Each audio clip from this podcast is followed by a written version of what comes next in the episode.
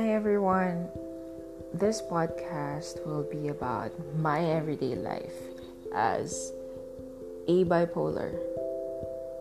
From eating an apple up to how I deal with stress that sometimes is beyond